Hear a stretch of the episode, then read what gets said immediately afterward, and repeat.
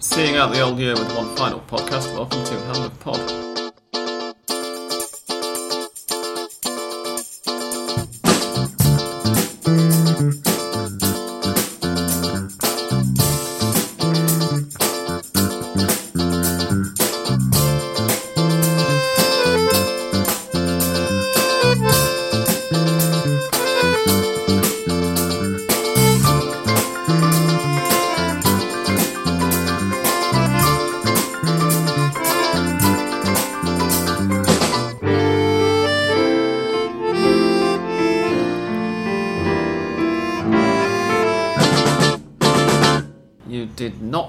Hear that incorrectly, listeners. Um, it's a Jew-tastic uh, episode of Hand of Pod this evening in the final, well, the penultimate day. Uh, oh no, I guess the final day is just starting now because the sun's set. Um, of the current Jewish year. I'm joined, I'm Sam Kelly, I'm not Jewish, but I'm joined here by a Jew, Andres Bruckner. Hello, Sam. How are you? Welcome, Andres. I'm not trying to Thank out you. you. or anything, just in case we have any neo Nazi. I, I am a, a bit Jewish, I could say, because I am, but uh, I am aware of that the number of the uh, in the terms of the calendar of the years that we are coming to, but uh, I'm not fond of all of the traditions that of the Jewish, uh, if a normal Jewish should should follow. So I am a bit Jewish, I would say. Indeed. Uh, and a little bit later, you hopefully won't hear her if I um, edit this correctly, but we will be joined by my girlfriend, who's also Jewish, and who might be cooking during the last part of the show because tomorrow night, Wednesday night, as our, uh, many of our Jewish listeners will be aware, is Jewish New Year. So Yes. it's it's her job as the woman, apparently, to cook for her Jewish family, um, and that's what they do. Anyway, uh, we are going to talk about Argentine football rather than Jewish traditions over the next forty minutes to an hour or so. We think it's going to be a fairly short episode this week. Um, let's get started by telling you the results from the weekend just gone in the Superliga. They went as follows: Tigre one, Patronato three, and Colón nil, Estudiantes nil on Friday night. On Saturday afternoon, Argentinos lost 2 1 at home to Belgrano. Defensa y Justicia lost 3 1 at home to Union. And Newell's Old Boys got a home victory 2 0 against Olimpo. There was then a 1 0 win for San Lorenzo at home to Arsenal. And a 1 0 win away for Lanús against Independiente, thanks to a controversial late penalty for Mm, Not so controversial in terms of the penalty itself. No, it was because more controversial in terms of it being Germán Denis and Yes. uh, yeah. Um, but yeah, the penalty itself was, was fine, Yes. as we will discuss in a minute. Yes. Um, Sunday morning, Talleres and Vélez, well, Sunday morning slash afternoon, because it kicked off at 11. Um, Talleres and Vélez played out a nil-nil draw in Cordoba, and then in the afternoon, Atletico Tucumán and Chacarita Juniors drew 1-1 in Tucumán. Banfield beat Racing 1-0 at home. Boca Juniors got a 4-1 home win over Godoy Cruz. Uh, River Plate's reserves got a 3 1 win away to San Martin de San Juan. And on Monday, it was Gimnasia La Plata 1, Huracan 3, and Temperley 1, Rosario Central 1. Before we go any further, since we already mentioned the penalty, we may as well start by talking about Independiente versus Lanús, which was a pretty uh, sort of not maybe quite as good as the game had promised to be, but it was it was all right. Yes, uh, there was some emotion, as, as you said, that you mentioned uh, with last minute penalty uh, conceded to Lanús, awarded to Lanús. Yes, the, the, the, if, you talked about Independiente Lanús before, uh, beforehand, it would have been a, a- better match that, that it finally was. But uh, and especially it wasn't because Lanús was thinking more on the second leg of the quarterfinals of the Copa Libertadores than in that match, and Independiente was perhaps more even uh, playing also Copa Sudamericana, uh, not Libertadores but Sudamericana, uh, trying to win at home, and Yeah. uh, that penalty meant was uh, with Independiente, of course, looking for the late goal, uh, and uh, as a counter attack, Lanús, I think it was Alejandro Silva with a magnificent pass to uh, Lautaro Acosta, who was, of course, uh, kicked, no, uh, or, or touched, uh, or bring, brought down by, Yeah, by brought down. yes, by Campaña, the, the goalkeeper, and well, yes, the controversial part is that Germán Denis, former independent striker, was the one uh, in charge of that penalty. and yes, he scored it, and, and he was about to celebrate it, and finally he reminded him, the one who who received the goal was Independiente, and uh, asked and and said it, was like this, like uh, Yeah, asking for forgiveness. yes, Yeah, he said after the game to the television cameras that he has um, enormous um, affection for Independiente as a club, um, and that the, the chants against him didn't bother him at all. The chants against him, of course, largely led by the Barra Brava, with whom he had something of a falling out when he was there. Um, but yeah, that was Lanús Independiente. Independiente actually fielded a fairly strong lineup. Um, obviously, we, we mentioned last week that last week was the second leg of their Copa Sudamericana tie against Atletico Tucumán, and they went through. Um, I'm not sure when the next the quarterfinals begin, but it won't be this week because we're watching more second legs of, of the uh, round of 16 again um, this week, as well as Estudiantes against Nacional of Paraguay. In fact, is on right now as we record. Nacional what won we the first know- leg one 0 um, yes, Nacional won uh, one nil uh, in, the, in the first leg, and what we know is that the rival of Independiente will come from this, Mm. like from this uh, draw, and then if Independiente and Racing go through uh, the second, the, the next uh, round, they will f- face each other in the semifinals. They will, and we will talk about how possible that is um, Yes. a little bit later. Partly because we've had a listener's question along those lines, and partly because, um, well, we're going to start off talking about the league. But anyway, Independiente fielded a fairly strong eleven, as I say, but I think they were perhaps a little bit tired still after that midweek exertion and, and the emotion of getting through. Um, three big points for Lanús. Elsewhere in the Big Five, um, well, the other main continental story to talk about, in fact, because it's the only um, one of Argentina's continental um, representatives who hadn't played by the time I recorded my little post full time music bit with the scores last week, where, of course, River Plate, um, who were away to Jorge Wilstermann on Thursday night and who rather shockingly lost 3 0. Um, I don't think the shock came so much in the defeat because, of course, Wilstermann had managed a, a home win against Atletico Tucumán in the previous round. We knew they were dangerous opponents, as we said last week. Um, but the margin of, of the defeat was was really something. Uh, Wilstermann scored fairly late in the first half, if I remember rightly, and then scored quite early in the second half. And then River dominated the second half, but couldn't put any chances away. And Wilstermann grabbed a third right at the end. Um, on the balance of play, I think it, River probably deserved an away goal, at least one away goal. They didn't get it, and that leaves them with a real mountain to climb in the Monumental. That is why uh, that that match is on um, Thursday night, as is the second leg of San Lorenzo um, and Lanús, who, as you'll remember if you listened all the way to the end last week, San Lorenzo won the first leg of that 2 0 at home. Those are both on Thursday evening. Um, but that's why uh, River fielded a largely second string team away to San Martin on Sunday. They looked good again, as they had done the previous weekend against Banfield with that. Was that 3 1 or 4 1? 3 1. 3 1. 3 1. Um, with that one as well.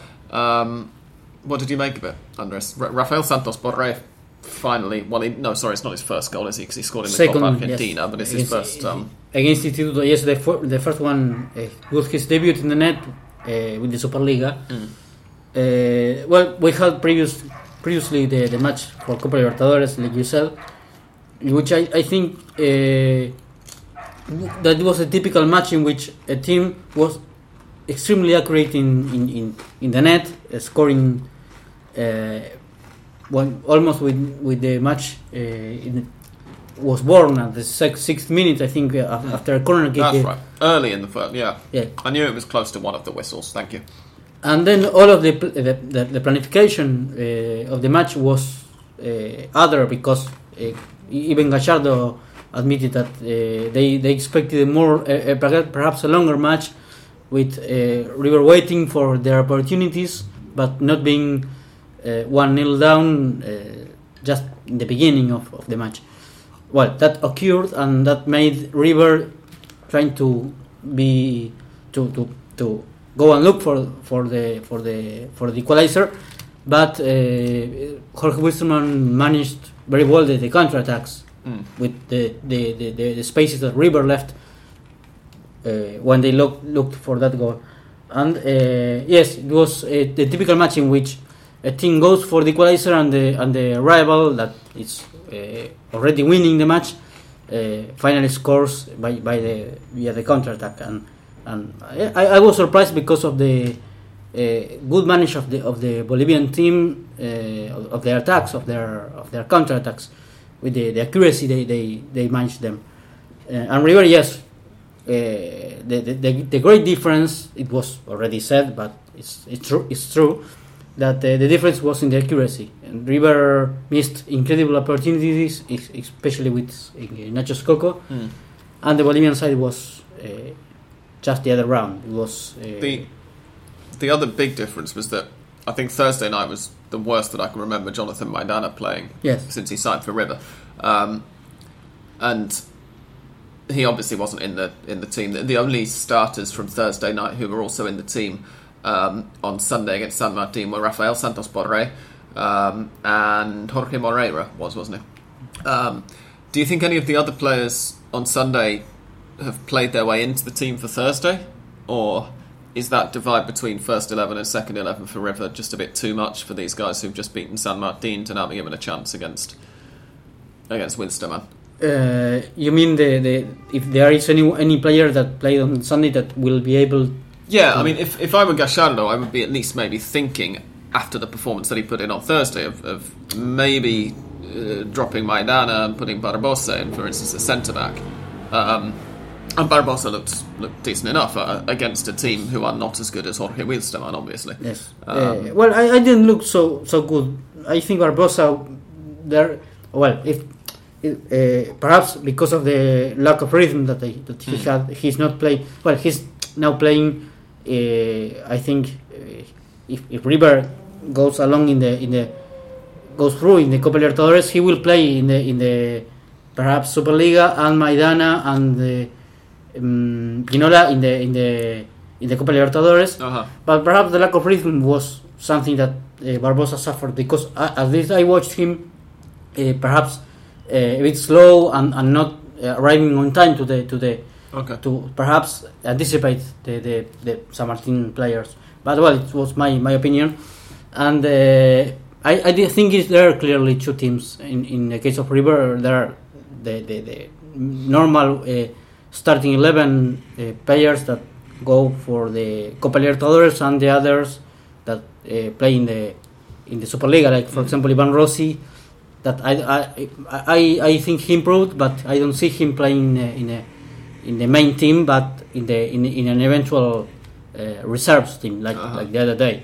I guess the players who are going to be between these two 11s most, other than obviously Moreira, who, who's a regular starter at right back for the full team, uh, would be maybe Nicolas de la Cruz, who's looked really, really decent in both the league games I've seen him in, and also the left back Marcelo But- Saracchi. But De La Cruz didn't play the other day. It, it, that's a mistake. Is it? He had a, a, an injury and well, a, like a muscular problem, and he didn't play finally. I'm going to have to bring up the uh, proper stats page, but also Saracchi, who definitely did play at left back. Yes. because he looks really good. Yes. Um, maybe I, I don't know about putting him straight in on Thursday, but I think in by the turn of the year, I think he's going to be River's first choice left back. Yes, he he will have to wait whether River again uh, goes through or not because he will he will be okay to play in the semifinals, not in the quarterfinals because Mm. the list of the Copa Libertadores was already closed when he came to River. Matias Mosha was the man who played instead of um, Yes. uh, uh, De La Cruz. You're quite right. Yeah, I'm, I'm going to stop using Universal Football from now on because they keep on making mistakes like that. Uh, if you are after statistics, by the way, uh, the website that I've switched to, uh, the TN website. Uh, no politics happening in Hand of Pod here at all. We all know what, well, Argentines will all know what TN's um, political agenda is and whatnot, uh, or will have varying theories about it. Uh, but their sports section has uh, Data Factory stats, which are magnificent. They show the full 11s and average positions and um, possession stats and all the rest of it. They're, they're, they're about as good as you can get on the Argentine Superliga. So that would be uh, tn.com.ar and then click on Deportivo or something and you'll find the stats somewhere in there. Yes. Um, I recommend them to you. Um, anyway, next along the results list then for the Big Five would be, well, it has to be Boca, who took on opponents who aren't really afraid of any of the big clubs anymore, haven't been for quite some time now, probably a, a decade or so. Um, well established in the first division, Godoy Cruz. They like to play at the moment, getting the ball down, playing it really nicely. They like to play decent attacking football. They did play a decent attacking football for the first 20 minutes or so in La Bombonera. They took a lead, um, a header from Leandro Galeano, and then they got taken to pieces and lost 4 1. It was a really decent showing from Boca, I thought. Yes, the, the, the reaction they had after receiving that goal uh, should have perhaps uh, been or should have complicated the, the, the, perhaps the structure of the team and finally as, as I think Pablo Perez said at the end of the match that now that they have that they are the champions there was a bag that they took out from their bags and they tend to play more more at ease Mm. like uh, to play with the, without that pressure that meant uh, not being the champions. Now they are, and they are playing. I, I think that that that is uh, true because uh, after receiving that that early goal from from Galeano, they started playing more fluently and smoothly Mm. with Pablo Perez. That I think he was the clearly the, the, the man of the match, and he's look he's been looked by Sampaoli, of course. Yeah, he is, and I think deservedly so.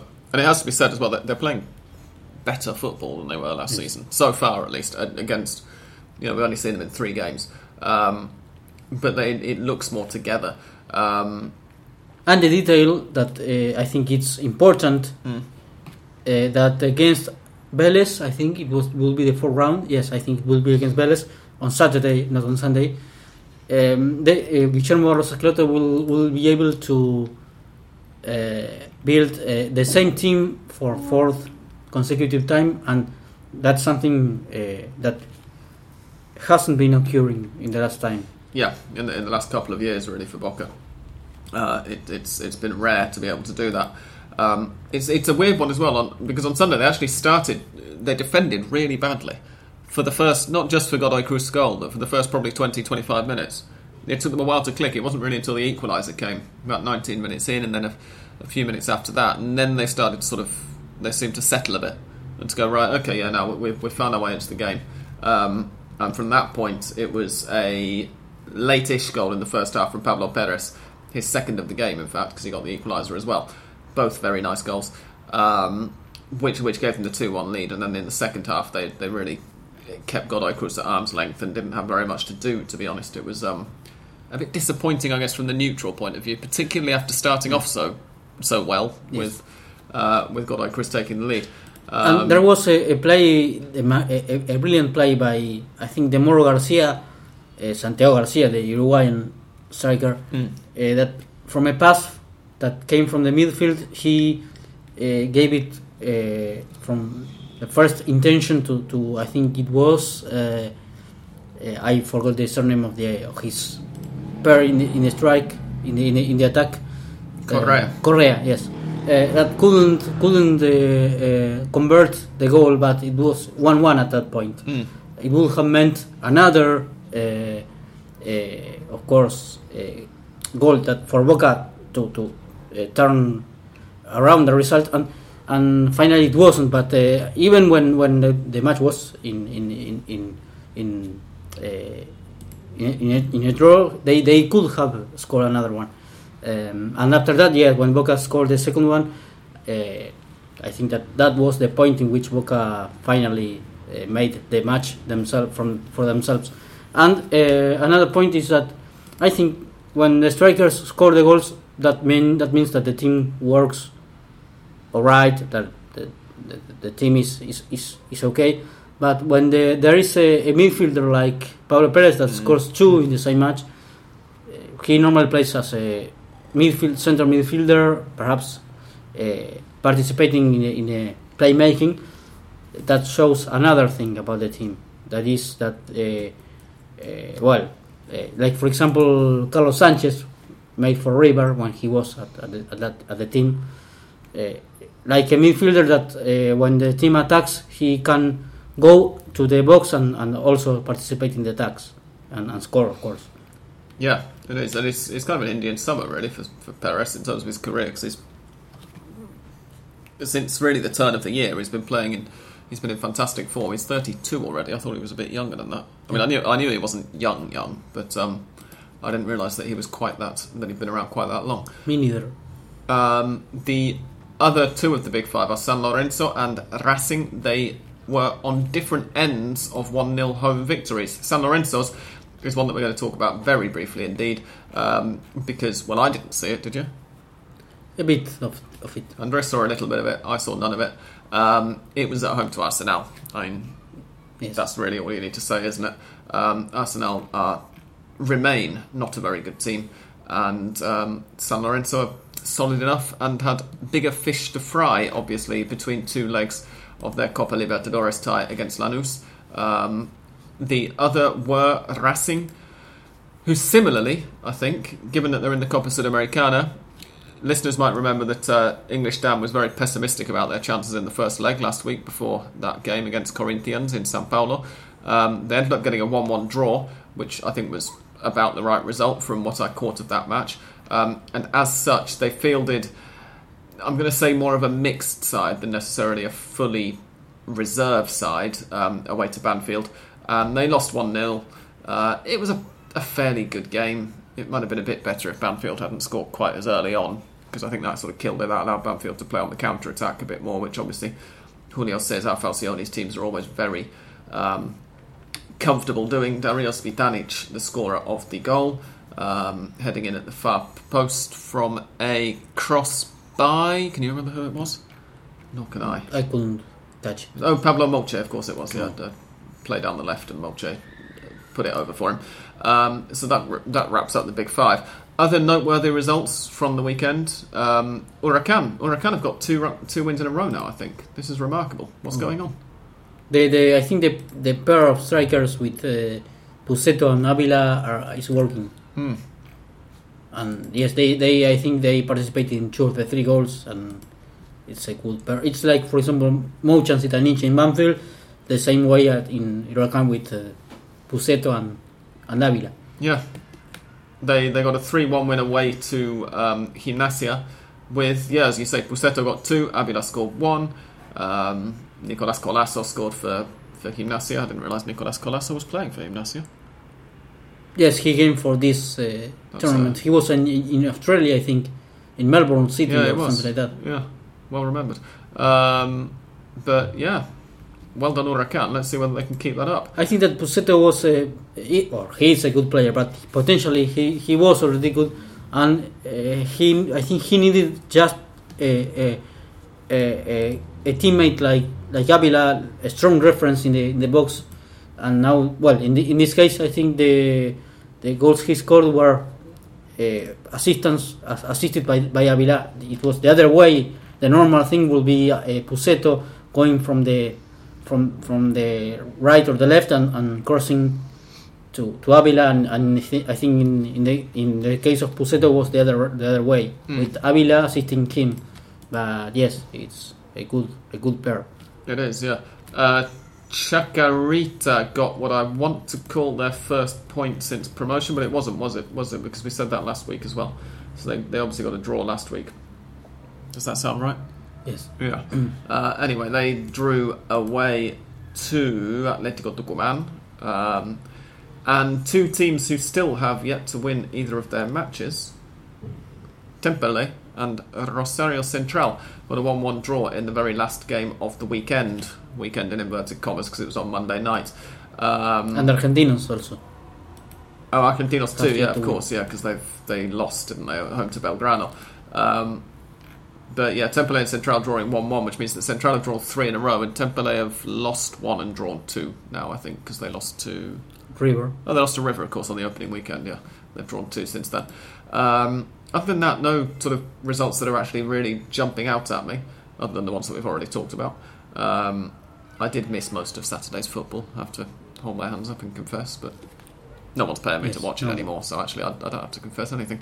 Um, if you want me to watch it, listeners, then you can send me checks to watch matches, and I will do so, or bank transfer, I'll accept that as well. Um, otherwise, I'm going to enjoy the weekend, unless it's awful weather. Um, shall we move on? Should be, yes. Yes, we shall. We shall take a short break. We've only been recording for 24 minutes. This is remarkable. It's going to be a Oh. really nice short episode. It's going to be very easy for me to, to edit. Um, we're going to take a short break. I'm going to refill my glass, and when we come back, we will answer a few listeners' questions, and we will talk about um, somebody doing something that he shouldn't have done. Don't go away.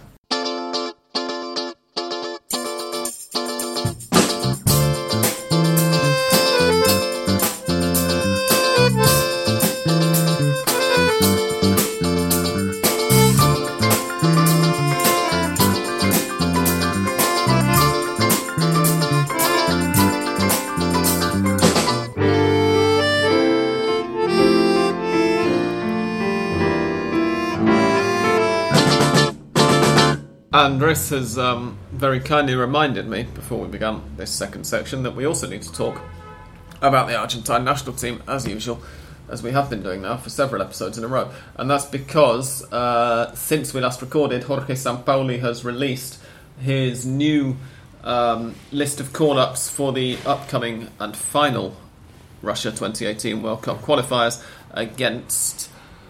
Peru and Ecuador. I remembered it in the end. There we go. Um, these are only the players who are called up from abroad. They don't include the Argentine-based call-ups because those can be done at a later date. Um, and so far, they are as follows: Romero, Sergio Romero, Nahuel Guzman, and Agustin Marquesin in goal. The defenders who've been called up are Federico Fazio, Emmanuel Mamana, who I think is a new call-up for Sampaoli at least, Yes. uh, Germán Pezzella. Who scored the, the other day for Fiorentina? Ah, very good. He's playing for Fiorentina after playing for Betis Mm. in Spain, and now it's there. I have a feeling that Pezzella might have been involved on the tour to Singapore and Brazil. Uh, Singapore and Australia, sorry, to play Brazil, but I, I'm not sure, I can't remember. Uh, Javier Mascherano, Nicolas Otamendi, and Gabriel Mercado. In midfield, the call ups are Marcos Acuna, Angel Di Maria, Lucas Biglia, Lucas Leandro Yes. Paredes, thank you, I got the L right at least. Uh, Eber Banega, Alejandro Gomez, Eduardo Salvio, and Emiliano Rigoni. And the strikers who've been called up, or the forwards, are Di- uh, Lionel Messi, Diego Messi? I'm going mad. Lionel Messi, Sergio Aguero, Mauro Icardi, and Paulo Dybala. Uh, Gonzalo Higuain still isn't called up. Um, nor is. I'm trying to work out who the other person is. I apologise for the motorcycle that's just gone past.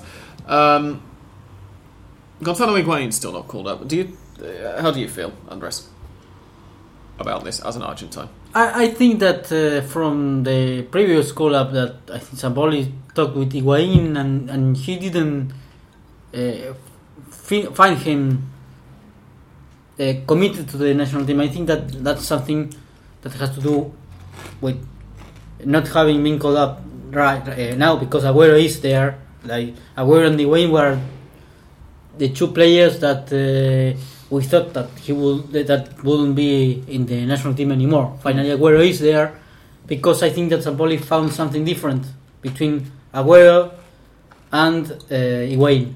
That is that commitment. I I think uh, there was a meeting with Sampaoli that Aguero. I think that traveled by plane from Manchester to. Uh, I think I don't know where, where he was, where Sampaoli was, but he uh, was he he showed Sampaoli that he was really interested in, in going coming back to the national team. The, the natural thing because a- any player would like to be any again in the national team, and uh, like it looks like Higuain didn't show the same attitude, and and I think that's the main reason why he's not uh, he's again not being called up for, for the national team. Another player who hasn't shown the same attitude at all is Ezequiel Garay, who almost every time we talk about Argentina's defence, it feels like I say I think that they could use Garay's return. He's one of the most solid defenders they've had in the last few years. Um, he told Sampaoli, uh, Sampaoli actually wanted to call him up for this list, and Garay said that um, that he doesn't want to be called up. Basically, apparently he's got some sort of injury. Um, which uh, could be aggravated if he spends too much time on international duty. Um, La Nacion reporting that Garay has effectively retired from international football now. He's not done that officially, um, but apparently, privately, he's, he's told Sampaoli that uh, he'd rather not be called up for Argentina again, which is a loss for Argentina's defence. Of course, it's a loss, but uh, I think that now it's Otamendi. You may like him or not, or, or perhaps I I think he's not playing in at his best level right now. But uh, if he's if it's not Otamendi, it, it is Funes Mori when he recovers from from his injury. Um, but uh, including Garay in Nicola would mean to start all over and and perhaps uh, when when Funes Mori is back from uh, as I said from his injury, uh, he will be in the national team again and in the starting lineup. I think I I can't hmm say it, it will be for sure, but I think he will. And that will be for Garay a, very uncomfortable, very uh, difficult because uh, after I think that Martino, since Sabella that that uh, was the goal, the, the coach that uh, Garay isn't. Uh, when when, No, Martino was the coach, he was never called up, right? I, I think Garay played when, um, I read the report of Garay saying this to Sampaoli. I, I, they said that he, he played a couple of years ago, Oh. which must have been under Martino at the very beginning of the World Cup qualifiers. I think, but that was about the Ah. only time. Um, so yeah, maybe Bauza didn't like him for whatever reason. Now he's told Sampaoli no. Um, so we shall see. Um, players who are likely to be added to this list from inside Argentina. Up front, Benedetto is, you would think, nailed on to get another call up. Well, given the, the recent uh, skill or the performances that he ha- has been showing, I think that Pablo Perez, even when there are a lot of midfielders, uh, and perhaps uh, Martinez, Pity Martinez has been also showed, showing great level. I, I wouldn't say Gago because it in it was mentioned that he will deserve another opportunity, and and, and he understood with Messi. Uh, I, I mentioned the pass that he gave to Messi against Chile in the previous You did, yeah. uh, qualifiers. Uh, that he, he was a good companion to Messi. But no, I think that Paulo Perez should deserve a, a call up, but I doubt about Gago. Mm. And then well, yes, Martinez and well Ponzio the same situation like Gago. It's a lot of midfielders. Indeed. Um, regarding the goalkeepers, I've just come across while Andres was talking um, an interesting piece of information. Uh, Agustin Marquesin has been called up ahead of Geronimo Rulli. Um, the reason for that is that Sergio Romero is only one booking away against at home to Peru. If he gets booked at home to Peru, he would be suspended um, for the trip to Quito to play Ecuador. And um, uh, so, in order to prepare if that happens. Um, what Sampaoli has decided to do by calling up Guzman and Marquesin, um, they're both much more used to playing at altitude because they play in Monterrey and in Mexico City. Um, so yeah, he's, he's decided to go for two goalkeepers who are used to, lo- to, to playing at a similar altitude to Quito, basically, which is an interesting decision and it shows that he's preparing. Um, we'll see what happens beyond that, but uh, anyway. Listeners' questions? No. Alexis Zarate, first of all. Alexis Zarate is um, a Temperley player at the moment and a former Independiente player.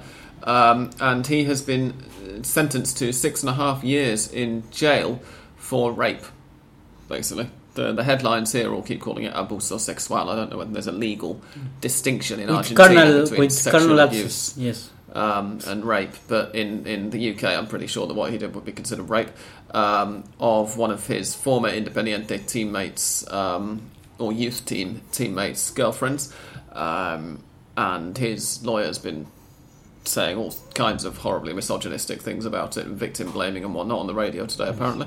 Um, and yeah, we should mention that that it's happened. Um, he did it, and he's going to jail Yes, for it. independently of his uh, well, we, we have to mention it because he's a f- football player Mm. that plays in Argentina, Argentinian, and yes, it uh, touches Argentine football because of that. Uh, and yes, uh, as always, his teammates uh, reacted like, uh, "Oh, poor guy." He, we, we support him like he was the the victim, uh, but we can't expect anything different because. Uh, uh, football is like that. It's like uh, covering. Well, and Argentine society is like Yes. that as well. To not that I'm saying that British society or Anglophone society isn't, but um, Argentine society is as well. Um, and yeah, so you have them all going, "Oh no, she's she's making it up. Nothing like that happened, or whatever." But and he's not in jail because uh, the the sentence is not firm still. Uh, the, Right, the it has to trial is still going. Yes, uh, and well, yeah, of course, the the, the victim's family and and and uh, uh, lawyer wanted him to be right in jail, and well, the trial is still going on, so he's and he was even uh, uh, had the, the permit to to to play, Mm. but uh, the the the coach Temple Alvarez- withdrew him yesterday from the squads Yes. of their own volition, right? They chose to do that. Um, but yeah, the the thing that's really surprised me about it, nothing to do with football at all, but just in the way that it's been reported, is that the girl's name is all over the press here. Yes. They're just reporting. They're just saying, yeah. So he's said to have raped, and then her name. Yes. Whereas in, in the UK, I think reporting restrictions mean that you you can't say that. You, you can't give the victim's name. Here, it's Well, in this case, it was public, uh, and yes, the victim's name was the the victim was the as you said the girlfriend of Martin Benitez, who is also involved because he he's accused of uh, covering his his his friend Mm. and and to be in the place of the rape and not doing anything to stop it. But wait, Martin Benitez or Martin Benitez, Oh, the, okay, right. the, the 'Cause actual independent. the the report that I gave gave a, a different. Nahuel I his, Benitez, his I other, yeah, Nahuel Benitez. It's so I didn't realise it was the same, uh, the same player. I did wonder, um, but yeah, so that's something that we couldn't really not mention, unfortunately. Um, we will now change the subject to happier things and get on to um, the fate of the national team and how well they're playing, and indeed other questions from our listeners. First of all, 66 Estrellas asks, "Do you think playing at La Bombonera will benefit the national team?" well, he's a, uh, I think he's a supporter of Boca, I- and that's why from his yes. uh, avatar image, and yes, I'm guessing Yes. he is. Um, no, no, no. don't think it's going to make any difference, as we said last week. Really, Uh, the, the uh, national team have to win the match themselves. If if they win it, then inevitably some people in the press are going to go, "Oh, this was because they moved to La Bombonera." You you, Um, you might you, you, you must know the, for the for the for the the listeners that doesn't know this that the Bombonera doesn't win matches, uh, uh, contrary to the the Boca supporters' uh, feelings and thoughts that they say that the the, the, the the stadium alone wins matches and saves penalties. Well, that doesn't happen. Um, of course, well, if the if La Doce, the Barra of Boca Juniors, goes goes to the to the stadium and, and and supports the national team, perhaps they make the Bombonera move, like they say. But even that doesn't win the match. I mean, it, it's another example for me of the fetishization of, of the fan base and, and, and the players and well, sorry, the, the fan base in the stadium that happens sometimes in Argentine football. Is that there is this whole debate now happening about oh you know is this going to benefit them? No, probably not. Uh, what's going to benefit them is if they play better and go out because pressure is uh, more, more for Argentina. Of course, Peru now has they have also the chance Mm. to qualify, uh, but if they, if they don't, it's not the same situation like Argentina not qualifying, of course. Uh, and being being close to qualify for Peru will be well. We were close. We we, we, we couldn't make it, but for Argentina, for Argentina, it's more like a catastrophe for for the supporters and for media and for the journalists that won't go to Russia to cover national team uh, World Cup.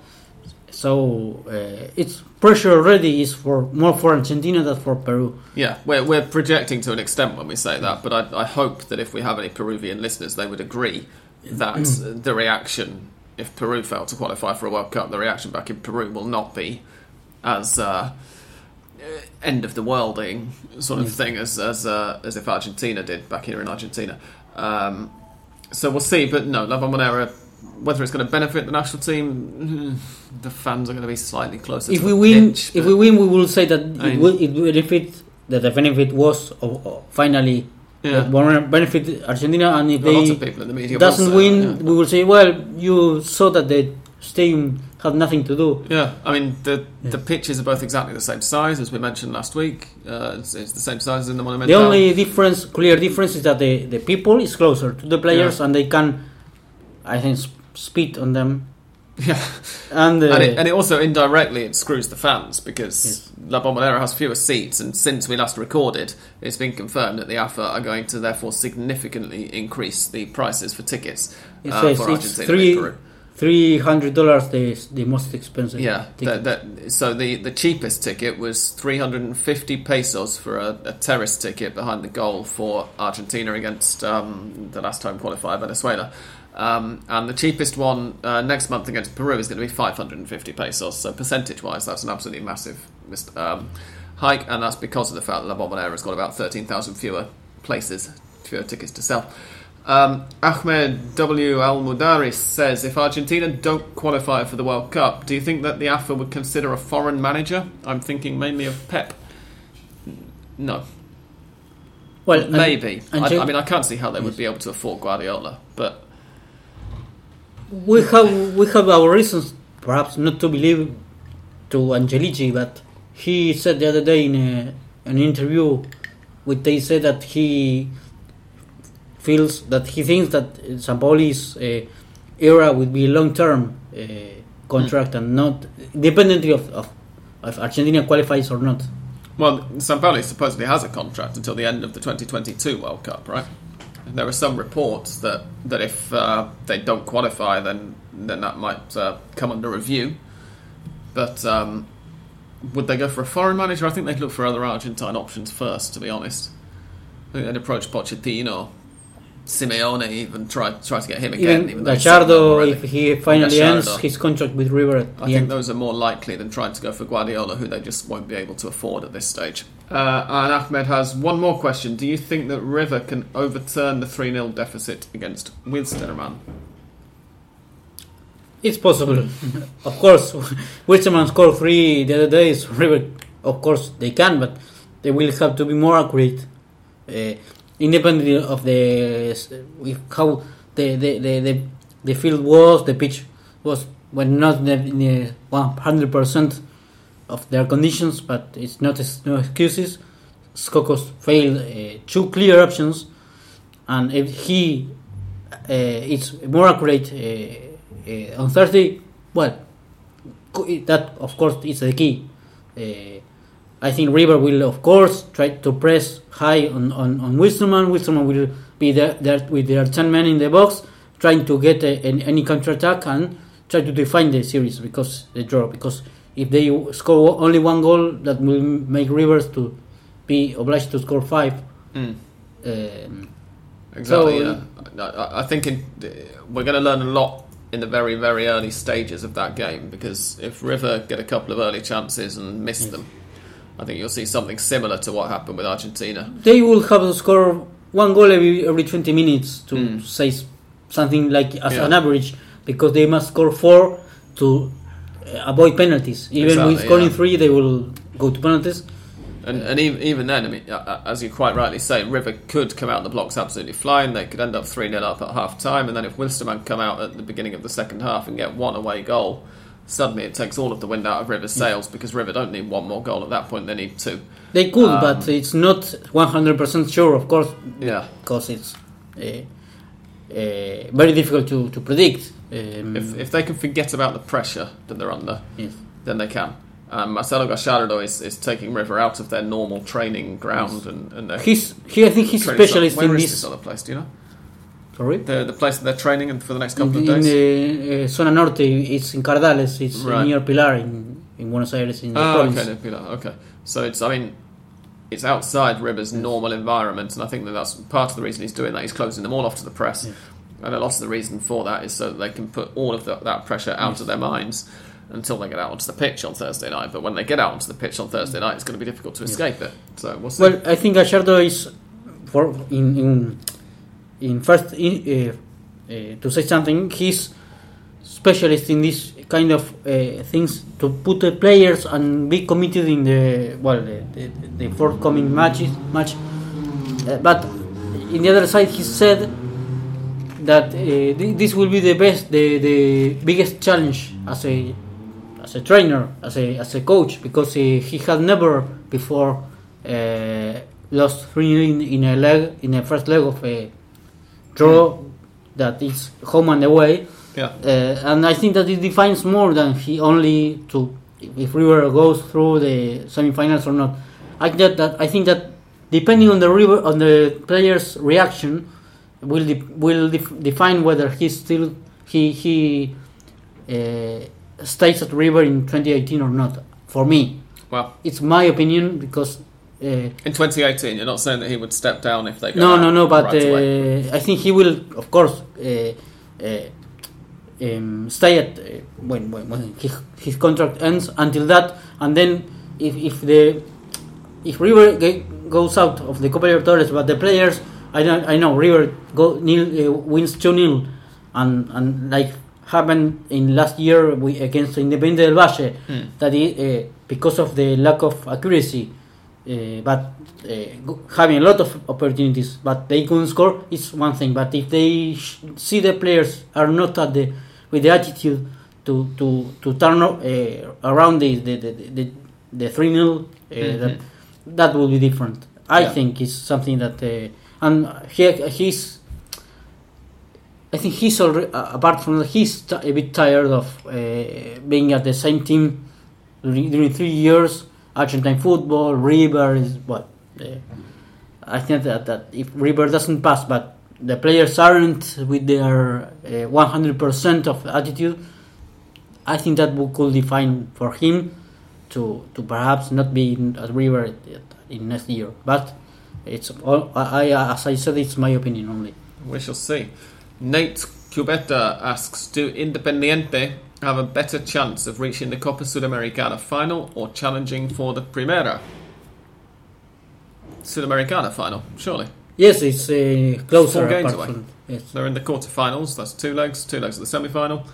Um, the Primera title, there are, is much harder, uh, a much harder fight, Yes. and um, and they're relying on far more Perhaps results than just four four games. Perhaps the question should have been who is the favorite in the, an Independent Racing semi-final Copa Sudamericana. Hmm. That that will be very tight, very even because now I, I don't think they neither Independiente nor Racing are playing much better one from the other. No, they're both in good form. Yes. essentially.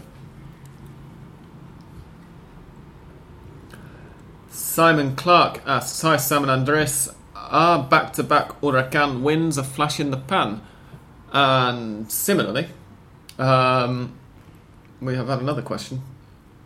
Dawson Pies asks, Simon's question touched on this, but how much stake do you put in the good starts by Vélez and Huracan?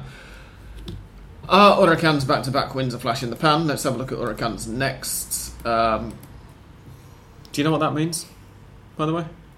Flash in the pan is when you don't expect something to be repeated, basically. Huracan's next um, opponents are home to Union, so they've, they've got wins already against Newells at home and Gimnasia away. Next, they play at home to Union, then away to Defensa Justicia, away to Olimpo, at home to Lanús. So, not necessarily in that they might make it three at home to Union, but Union are in pretty good form themselves at the moment. They're not, they've started the season relatively well, I think, if I'm not misremembering things. Yes. Let's just check their results so far. Um, yeah, one draw and, and uh, two wins. Um, after that, the, the fixture list starts to get more difficult. They played Newells at a point where Newells had just had a very bad start to their season after a disastrous winter. Obviously, Newell's got to win this weekend, but um, that's something that's just lifted them since that happened. And Gimnasia, Gimnasia are a, a, a team who I never quite know how they're going to start the season. Um, so Huracan could make it three in a row. It wouldn't surprise anybody if they did. It wouldn't surprise anybody now if they didn't either. Um, they do certainly seem to have improved compared with Yes. last season. I Yes. think a lot of that has got to do with the, the sort of psychological boost of getting Ramon Abila back.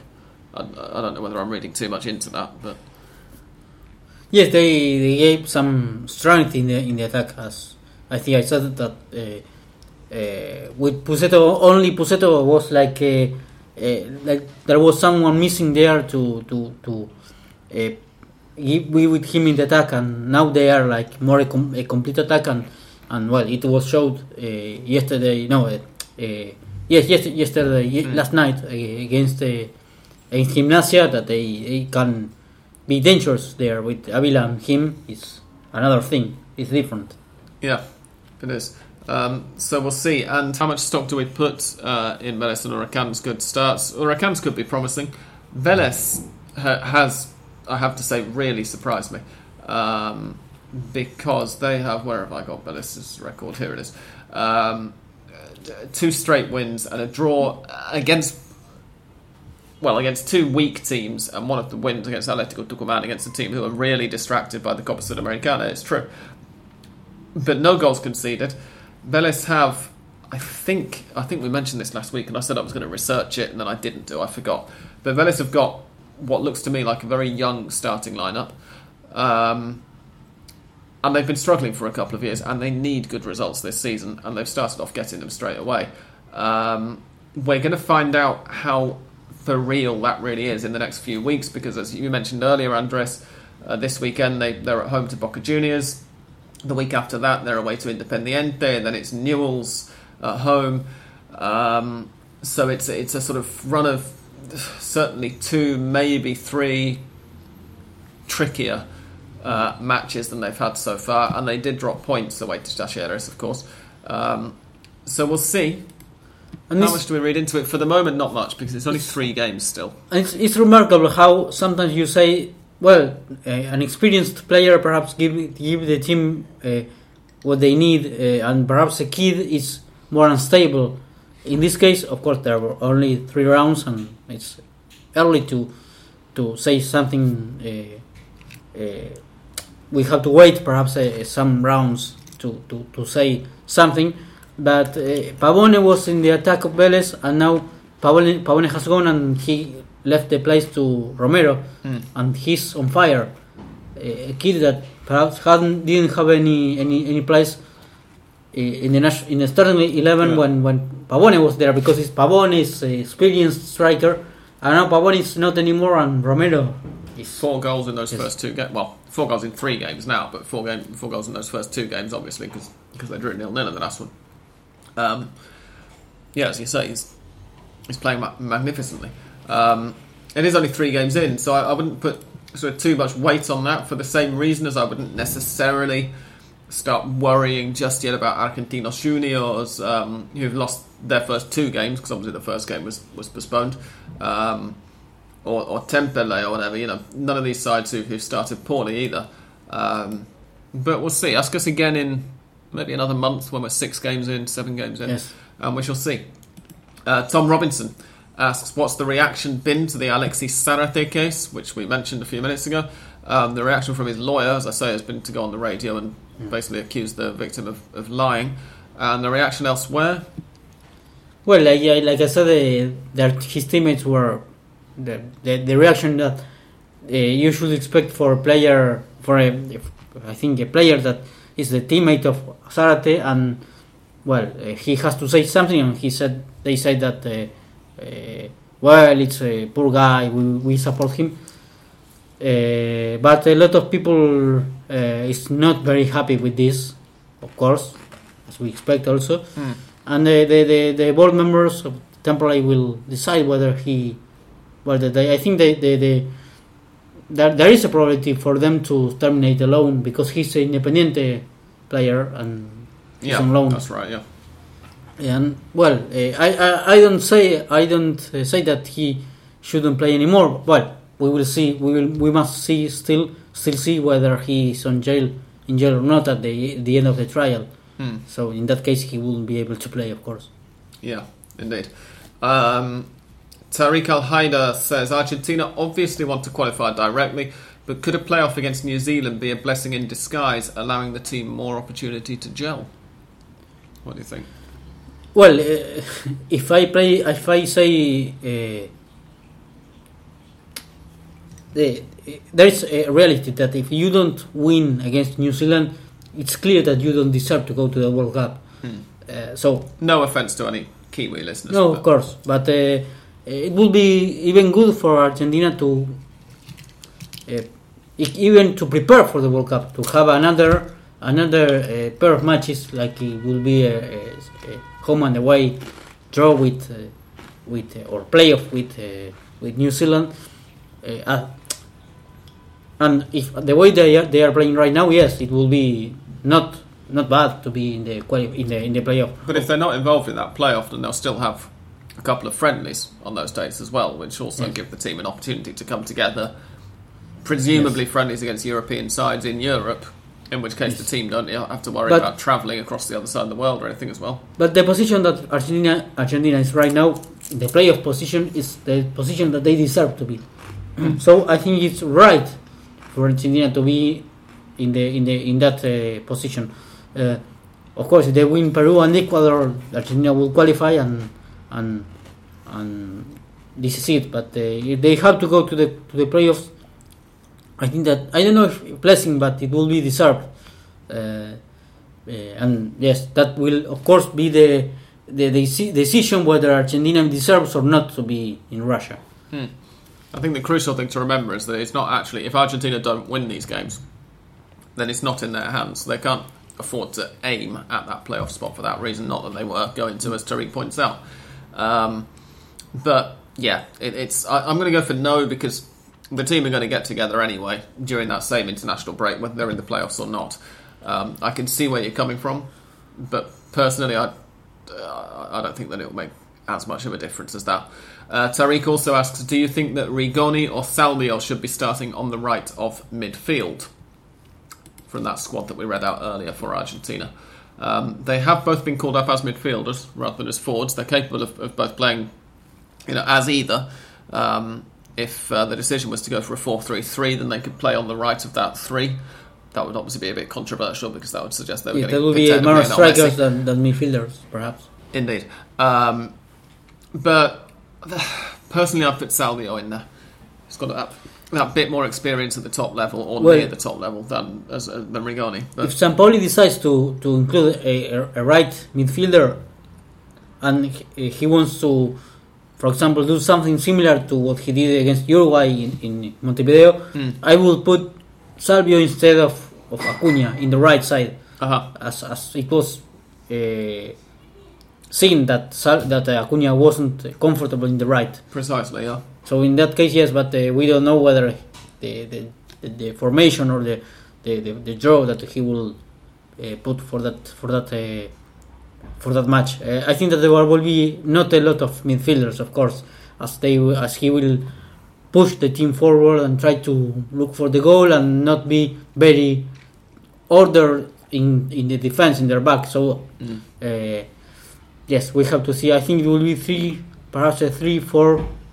Uh, well, three defenders and yes, perhaps uh, three, four midfielders. One, uh, I wouldn't say enganche, but a more offensive. Someone in the hole Yes, and then two up front. Yes. Yeah, we'll, we'll see. But I, I would go for, for Salvio over Rigoni personally, but we'll see what happens. Yes. Uh, Liam Kelly has accepted Mystic Sam's challenge for this week. Thank you, Liam. I'll be reading your predictions compared with mine in a couple of minutes' time. Darren Paul says, How much are Racing missing Aued? Sincere question. From what I've seen, we have looked poor in the middle. We're glad you're back. Um, I have not caught as much of Racing as Darren has this season. Have you? Well, it's but it's obvious that Aued is missing because uh, uh, he was at Racing for six years, and he had some like uh, balance in the midfield that uh, now with uh, the, the Pulpito Gonzalez and um, who's the other one? Well, in that case, in uh, on tell Sun- you in a second. I'll give you that Meli played on Sunday, but he's Yeah. not the, the, the normal starting lineup midfielder. He's along with um, yes, not Meli, who is the other, the player Uh, that the other one. yes. No, I can't remember either. He, was, he must have been injured or suspended. No, but he I think he, he was reserved for, for the second leg of the of the round of sixteen against Corinthians for the Copa Sudamericana. I'm just checking the uh, Yes. lineup for the previous weekend against Temperley. That involved. Hang on a second. We're sorry about this, Darren. Uh, that involved Federico Saracha, Augusto Solari. No, that's neither of them, is it? Um, this isn't very good, is it? It's very unprofessional of us. But um, let's check Conmebol's website. Hang on with us, Darren. Um, I'll get to you in a second. I, I will say that what I did catch of Racing's game, um, Gonzalez uh, put in at least one quite ugly challenge. Egidio Arevalo Rios, I, I remember now. Ah, it was Arevalo Rios. Okay, Yes, the other the, the, the one who's who played along with uh, Diego Gonzalez in the midfield. sure. So yes, uh, I think that we when you see uh, Diego Gonzalez and Egidio Arevalo Rios play for Racing, and yes, you compare it with Aued, being there as a as a strong midfielder with, during six years. Mm. And yes, Racing midfield uh, misses Aued. Even Meli, I think he's not a natural number five. He's more like running, running, and running, and and, and not being very, very uh, ordered or tidy in terms of the, Yeah. the positions. Sure.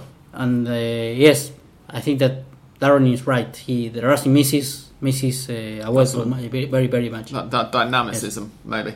Um, Razvan Bruno Ifrim asks, "Are there is there any news about the situation of Alario? You mentioned this to me beforehand, Andres. So I'll let you answer this one. Yes, well, there is a controversy between Bayer Leverkusen, the, the new club of Alario, and River, which is that as River uh, considered that Bayer Leverkusen uh, was, no, I, I won't say not legal, but he was a bit like uh, he, he, they they took Alario when the transfer window in Argentina was already They- closed.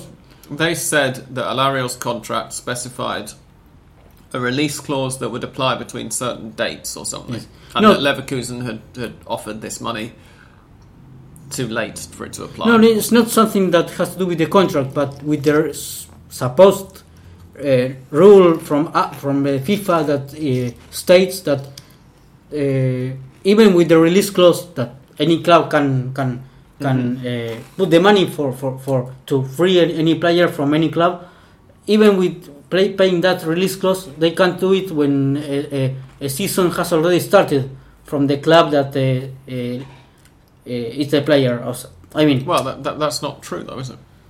FIFA. uh, I, I, I, it's- so- apparently, from FIFA is, is, is like that, but uh, In, in the English Premier League, the clubs have voted that from next season onwards, or from so from next European summer, uh, winter onwards, um, the, the the English Premier League's transfer window for new registrations will end the Thursday before the Premier League season starts, rather than going on to the end of August. Um, the window for the rest of the English pyramid remains the same. The window for the rest of Europe remains the same, which means that Premier League clubs, if another European club comes in and pays a release clause, then they lose the player and they can't replace him. And and but River are saying that that's illegal. yes, the problem is illegal for because River has already had already uh, the, the the transfer window had, has had already closed for Argentina, and so River will, wasn't able to to hire another player, and that's a problem with Argentina, not for uh, I, I mean. precisely. Yeah, They, they can they could have uh, extended a bit more the transfer window so so that it it was the same as in Europe. Hmm. River well was uh, like a victim of Argentina uh, transfer window. yeah. Uh, I, well- I understand where, where you're coming from. I'm just not sure that that's actually a real. The thing is that River actually. is the thing is that. Bayer Leverkusen will will go to FIFA and, and ask for them to to uh, let Alario play because he's not. yeah, 'cause- so the issue at the moment is that because of this objection, whether River are right or wrong, they've refused to send over the registration the TMS, papers yes, so far. the right? TMS. They, didn't- they Yeah. didn't send the TMS, and Bayer Leverkusen is not allowed to include Alario. Hmm. The other day, uh, Bayer Leverkusen won. Uh, they scored four goals, and Alario wasn't in the team. Right. Uh, so, well, uh, they will go to FIFA and say, well, let Alario play. And there is a work permit, something that has to do with the well, the, the law of and the Mhm. and the and the right for the player to play. That I think FIFA will say, well, okay, you can. Uh, you can Alario can play for you. So most likely is that um, Alario will be a well, he already is a Bayer Leverkusen player, but that he'll be a Leverkusen uh, active player. Let's say within a few weeks' time. Um, and whatever happens, Afa- essentially, al- you know, although I'm a River sympathizer and you're a River fan, I think we can both say River. it's a well, it's a si- silly thing because you yeah, It's yeah. Alario was al- decided to get, to leave, so you can't say you can't do anything when No, a player exactly. wants, doesn't want to play with you anymore. And, and, and the release fee's been paid. Yes. as well. Yes, It's and been Afa paid had into the Afa's money- account because Yes. River refused to give the the payment details, but um, Yes. it's been paid. So it's not like Leverkusen are refusing to hand over the cash or anything either. Hmm. Um, that's it. Those are all the questions. So well, I'm now going to play Mystic uh, Sam's theme music, and when we come back, you will hear Mystic Liam's predictions, and you will also hear my predictions, and we will see next week who gets the better of whom. Don't go away.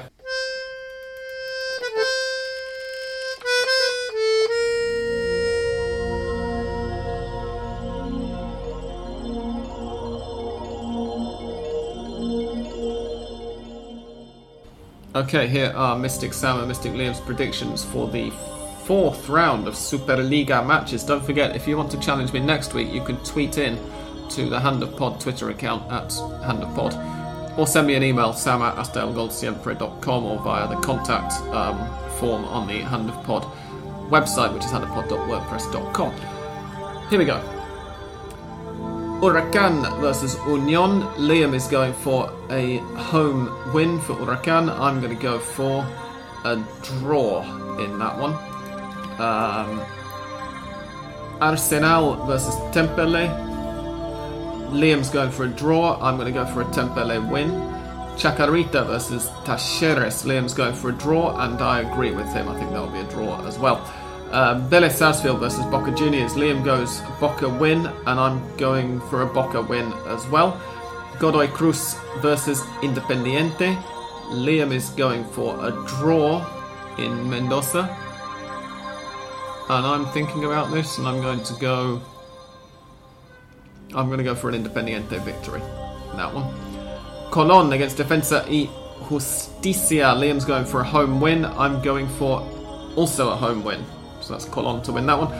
Olimpo uh, versus Gimnasia. Liam's going for an Olimpo win. I'm going to go for a draw, I think.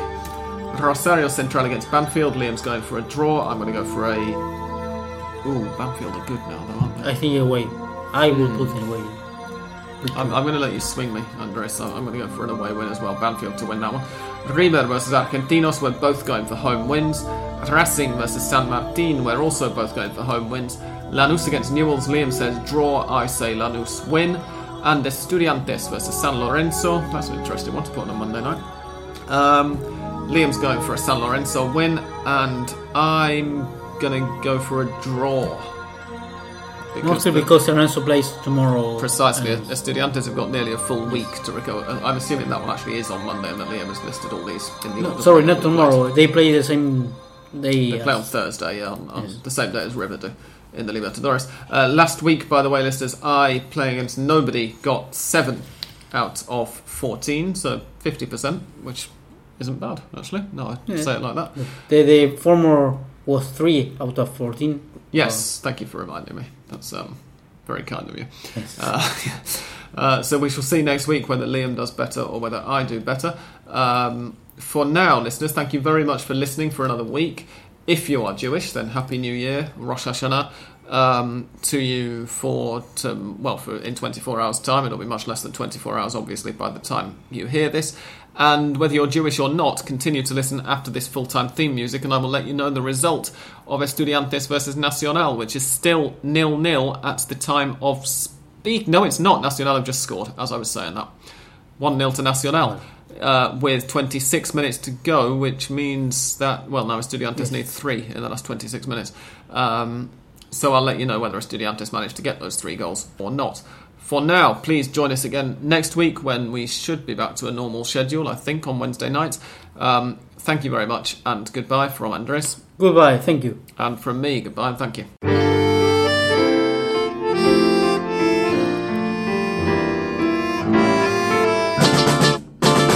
And to conclude, Estudiantes versus Nacional has just finished 1 0, so Nacional de Paraguay go through 2 0 on aggregate and will face Independiente in the quarterfinals of the Copa Sudamericana.